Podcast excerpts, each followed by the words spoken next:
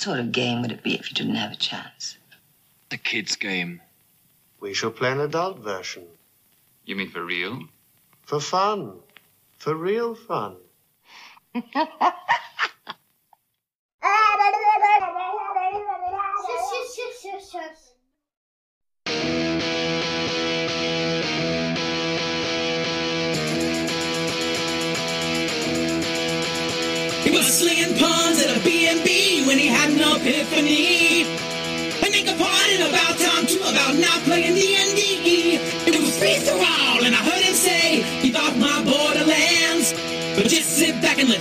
His trick, cause you're incapable hands.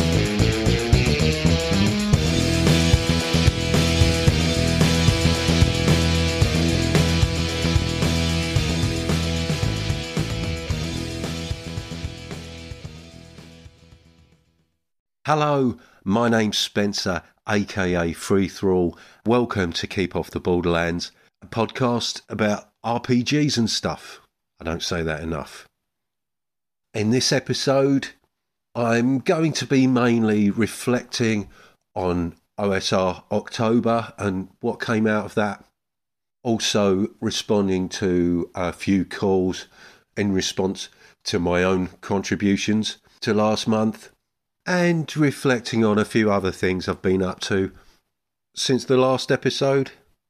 For example, I had the pleasure of being invited back onto Cerebrevore, this time with Hannah and John Alan Large of Red Dice Diaries RPG podcast, and James Knight, who you may have heard calling into Nerds RPG Variety Cast, and obviously its host Jason Connerley, of course, the person who makes Cerebrevore possible.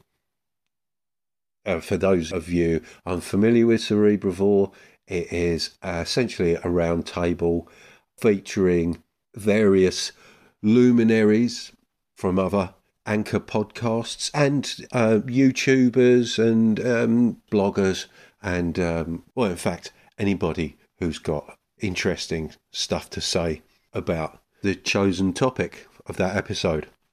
In this particular episode, we were discussing Video Nasties, the UK's answer to the Satanic Panic, along with uh, folk horror and British and Irish horror films in general. There was one film that I forgot to mention. Now, I had a whole list of films that I put together.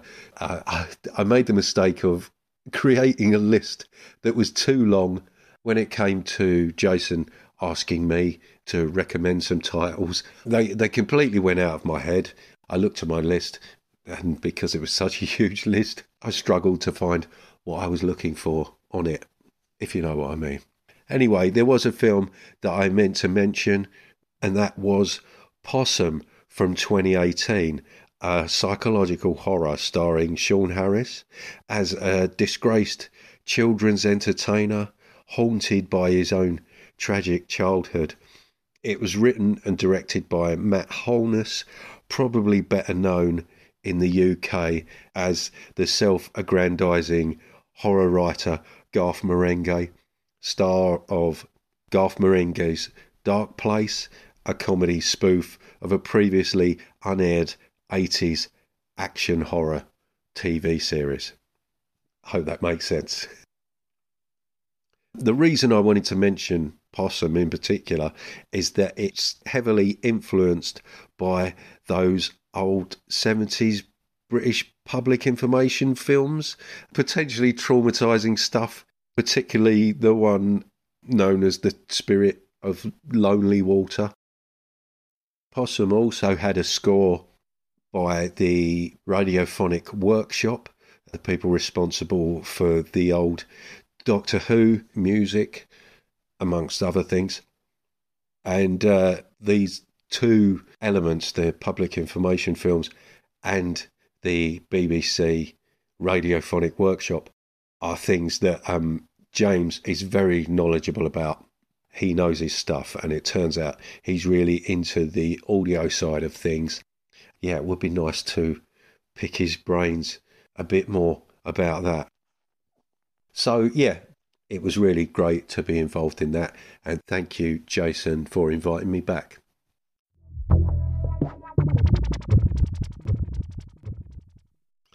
I really enjoyed OSR October. Some really interesting stuff came out of that. Plenty of very interesting material from talented creators being discussed. Almost everyone involved took a stab at sharing their definition of the term, and that was really interesting to listen to. Obviously, we're never going to end up with a clear definition that we're all going to agree on, which, I mean, which shouldn't be a surprise. That's not, you know, that's not how things work, is it? Um, I mean, how many concepts aren't endlessly debatable? Um, it's not to say there's nothing to be gained from debating such topics.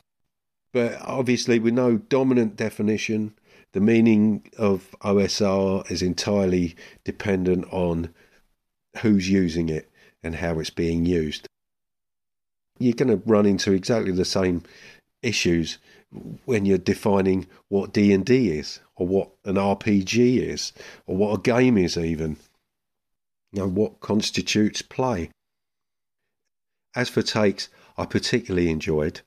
Goblin's henchman statement that the OSR is a self fulfilling prophecy, your opinion of it being largely founded on your initial impressions of it, and those early interactions, concluding that for him that the OSR is a movement based on free thinking and not simple acceptance of what you are told.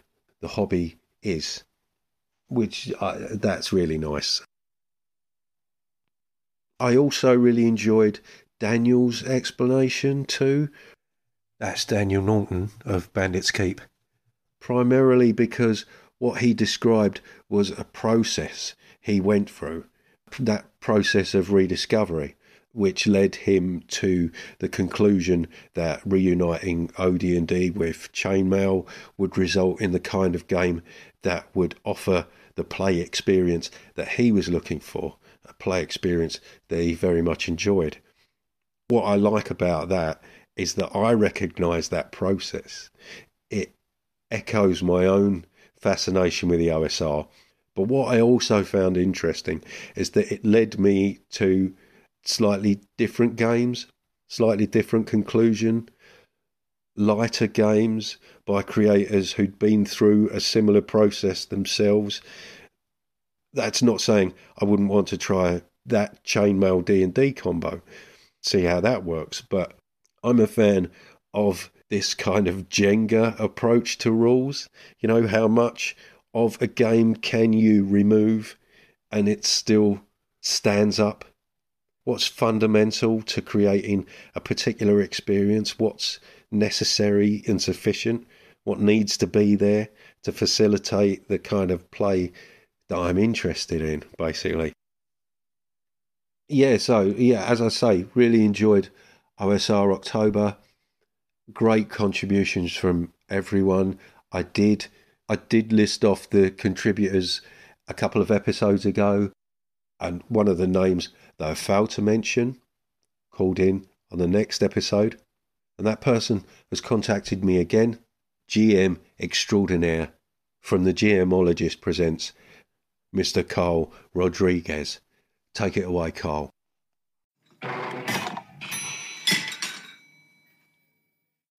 Hey, Spencer, you made a comment that you felt HârnWorld was too serious and you would like more quirky. Well, maybe this might be quirky enough for you.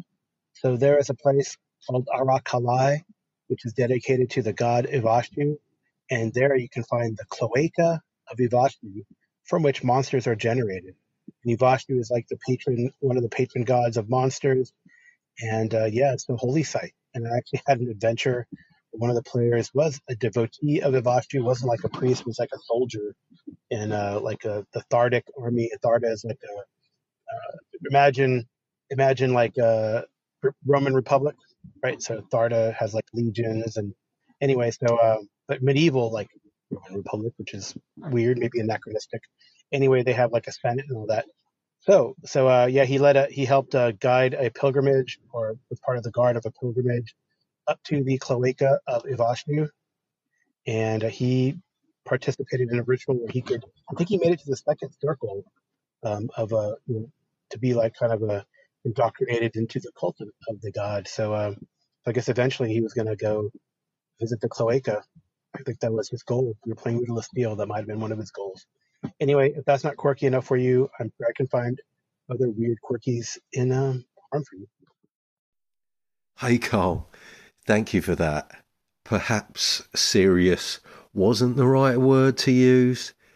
I have heard it described as a realistic setting, although I don't know how realistic worshipping an avian orifice is, but infiltrating its second circle certainly strikes me as pretty medieval.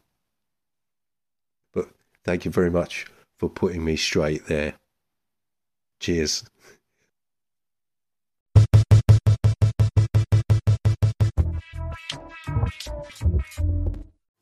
Oh, Spencer, it's Safinho of Alone in the Labyrinth. Um, I just letting you know I'm still listening, um, and just in response to your last couple of podcasts about definitions of the OSR, I was thinking about your episode prior to the most recent one, which at the time I sent this was your how OSR is Electric Bastionland into the odd.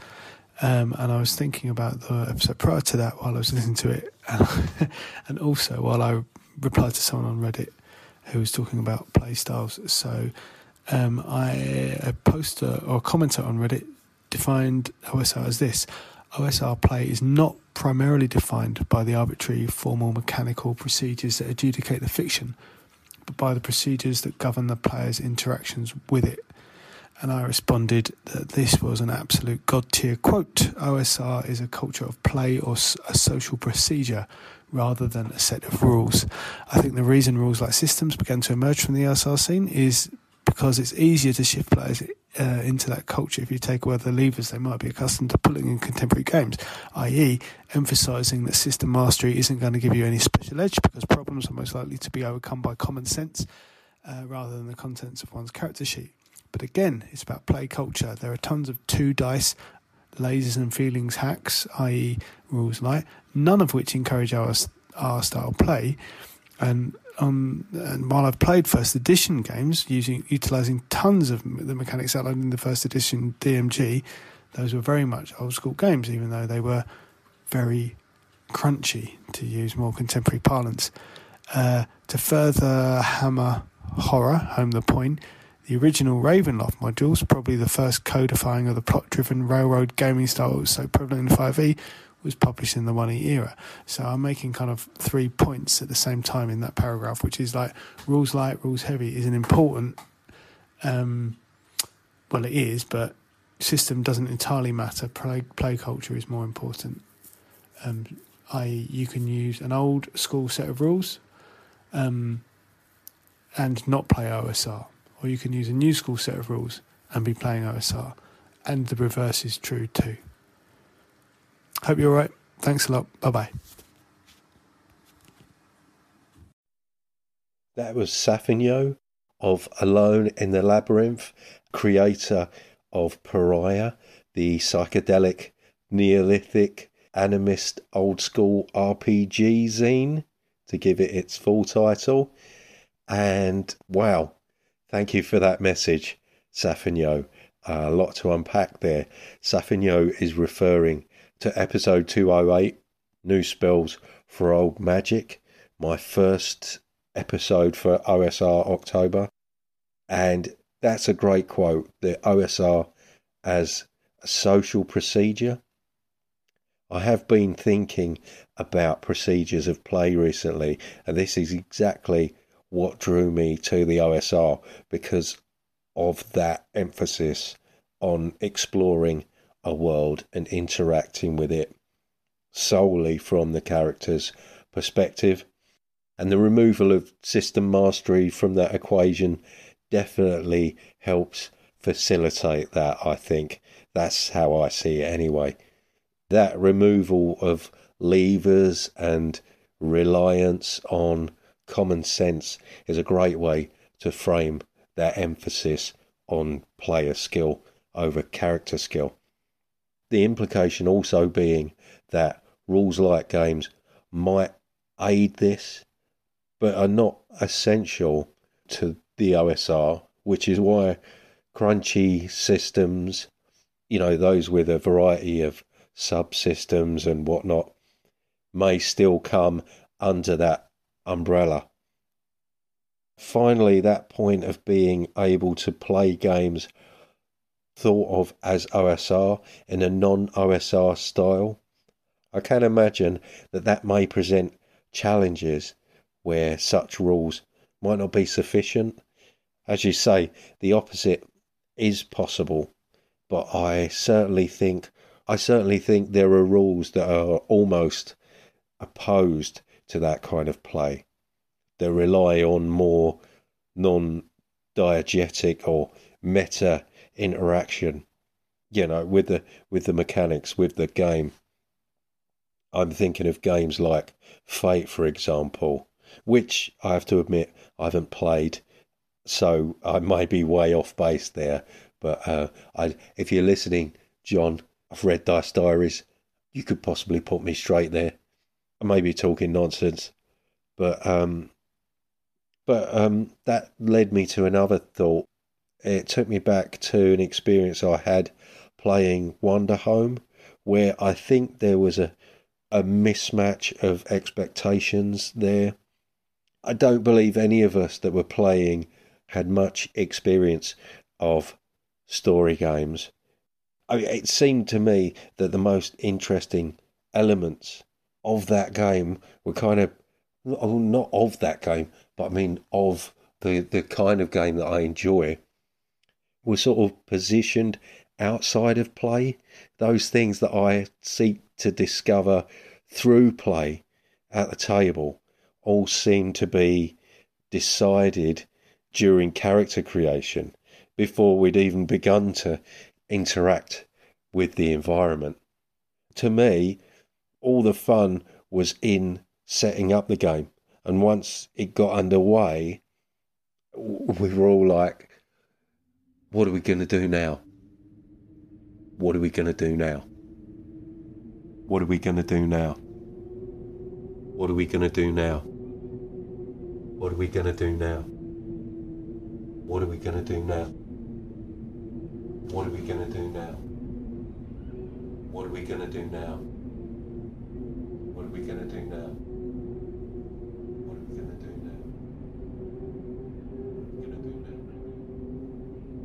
uh, yeah, sorry about that. Having a little fun with myself there, aping an old Spike Milligan sketch. Anyway, I, I felt that, you know, in order to find ourselves in interesting situations, seemed at odds with how the game wanted us to play it, if that makes any sense. Basically, it was asking me to do things during character creation that I enjoyed doing through play and uh, obviously for me this was, was removing a degree of motivation to actually play the game. I want to stress that this is all about mismatched expectations and not a criticism of the game itself. And uh, yeah i certainly think i may have strayed from the point somewhat there. But thank you very much for that call Safinho very, very insightful stuff. I think it might be helpful to point out that this style of play, these principles and procedures, are not exclusive to the OSR. It's that the OSR seeks to emphasize these particular elements. I think that can prove confusing for some, and I'm thinking of Joe Richter here in particular, who kind of in a lot of ways plays in this style anyway. And much of that stuff seems like common sense to him. And I guess it can be a little perplexing when you see a corner of the hobby that that you might have mixed feelings about, shall we say. and seeing these folks kind of planting their flag in what you consider to be just general ideas of play. That's how I imagine it could be perceived from the outside, anyway. But again, I digress. I say I digress. I'm not sure what point I'm attempting to return to, if I had a point at all. There was an interesting discussion on Twitter with uh, Safer Fantasy Crafting Menion, also known as Rob from Confessions of a Wee Timorous Bushi, and Barney Dicker of Loco Ludus that got me thinking about procedures of play, which led me to reading a blog post from uh, Prismatic Wasteland entitled The Basic Procedures of OSR, where they talk about inviting contributions from players regarding certain details of the setting. Actually, I yeah, I just wanted to read the steps of that proposed procedure as it appears in the blog. I've been using this same team brewed approach for many years, but my games are still very much in the broader OSR tradition. So, what I describe as the basic procedure only partially describes the basic procedure used in my games. To this end, I would offer a slightly supplemented version of the basic procedure for your consideration it does not fully break into the type of loosey goosey conversation described in Apocalypse World, but it does take from Apocalypse World the two way flow of questions and answers. So, step one the referee describes the situation, what the player characters see, hear, smell, taste, or feel. Step 2a the players ask clarifying questions about the situation if they so desire. Step 2b the referee may also ask clarifying questions about the players if they so desire.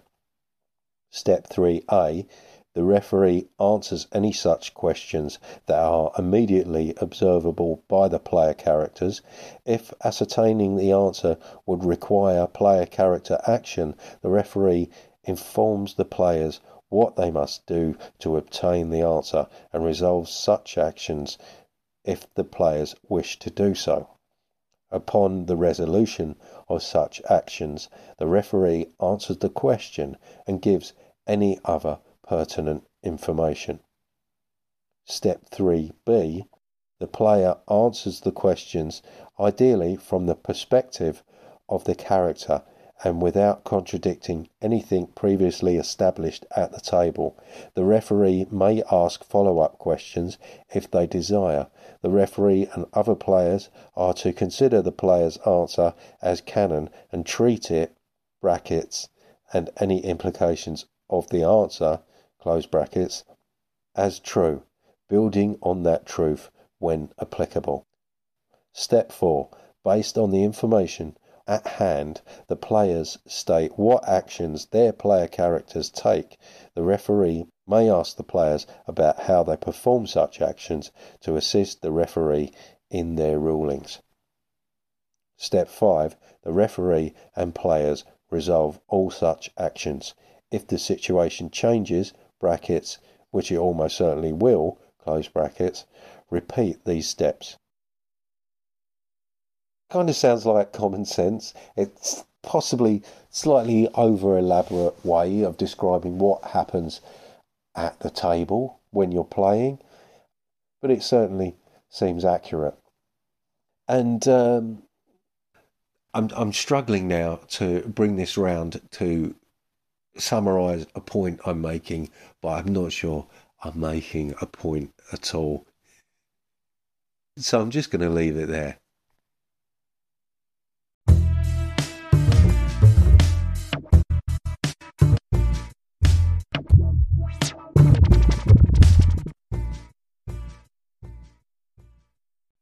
So, in the absence of a call from Jason Connerley in this episode, I figured we could make up for that absence with another semi regular feature. I thought I'd do a little unboxing. I believe I know what this is, and it's not RPG related, but it is a game.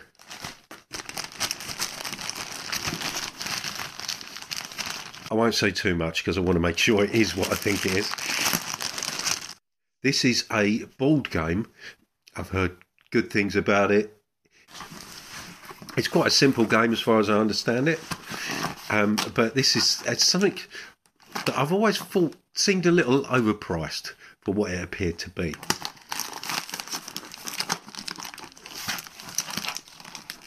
And I, I most of the time I've seen it around the thirty-seven pound mark. That's before delivery costs. However, I spotted on Rare Wave Games they were doing it for thirty pounds with free delivery, and well, you know me, I can't resist a bargain. And the game is horrified. The stakes have been raised. Now, what interested me about this initially is it can be played solo. I'm not going to un- unseal the box at this stage, but I'll just have a look at the back. One to five players, age 10 and up, 60 minutes. A city screams in terror. A cooperative game against the world's most famous monsters. The village is under attack. Dracula, the mummy, Frankenstein's monster, his bride, and more are on the rampage. And your team of heroes must defeat them. Each monster offers an entirely unique challenge, and players can adjust the difficulty by playing it against a new group of adversaries every game. Overcome them all before the horror overwhelms you. Starring seven monstrous miniatures.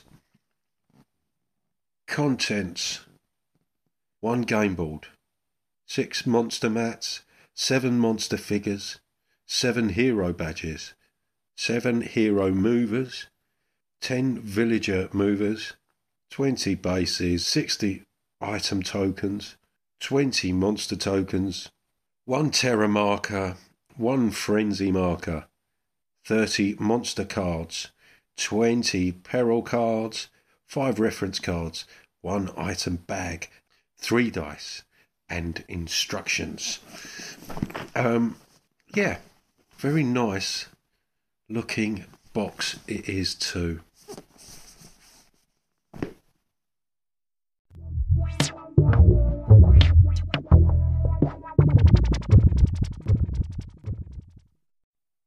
Just want to add that anything that I've mentioned here that I can link to will be in the show notes. And I'll also add a link to that list of movies I referred to that I compiled British and Irish horror movies, which I put together on my um, Letterboxd account. I'll include a link to that. And that particular Cerebrevore episode will be airing this Friday, I believe. So keep an eye out for that. I wanted to mention as well that the good friends of Jackson Elias put out an episode this week entitled Is Horror Dangerous? where they touch on the subject of video nasties. Well worth a listen. There'll be a link to that too. This is probably a good point at which to thank Rob C of the Down in a Heap podcast for coming up with the whole idea of OSR October in the first place, inspiring us all and giving us so many great episodes of his own throughout the month. Hats off to you, Rob.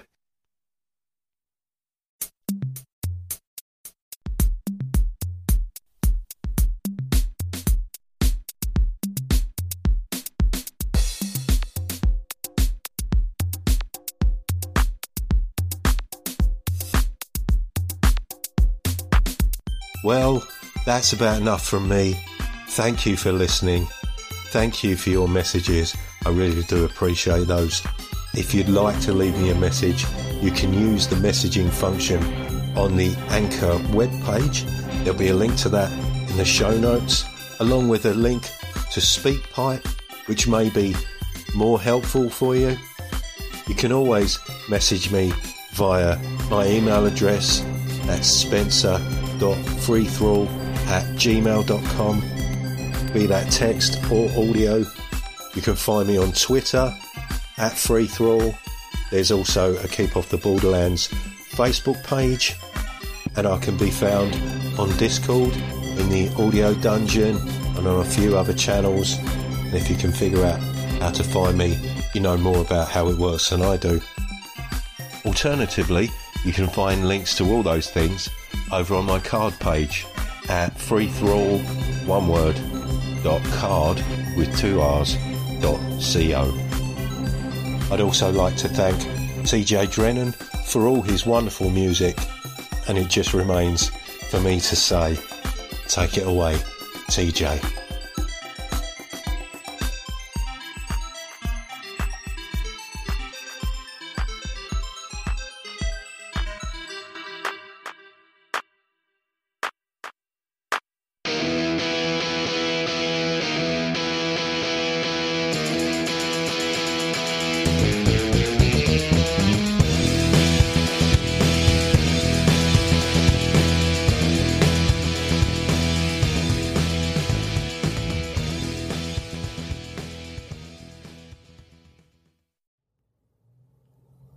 Warning If celebrating the sound of dice hitting the table and pondering the meaning of the many acronyms within your player's handbook doesn't cure that burning sensation, please see your doctor.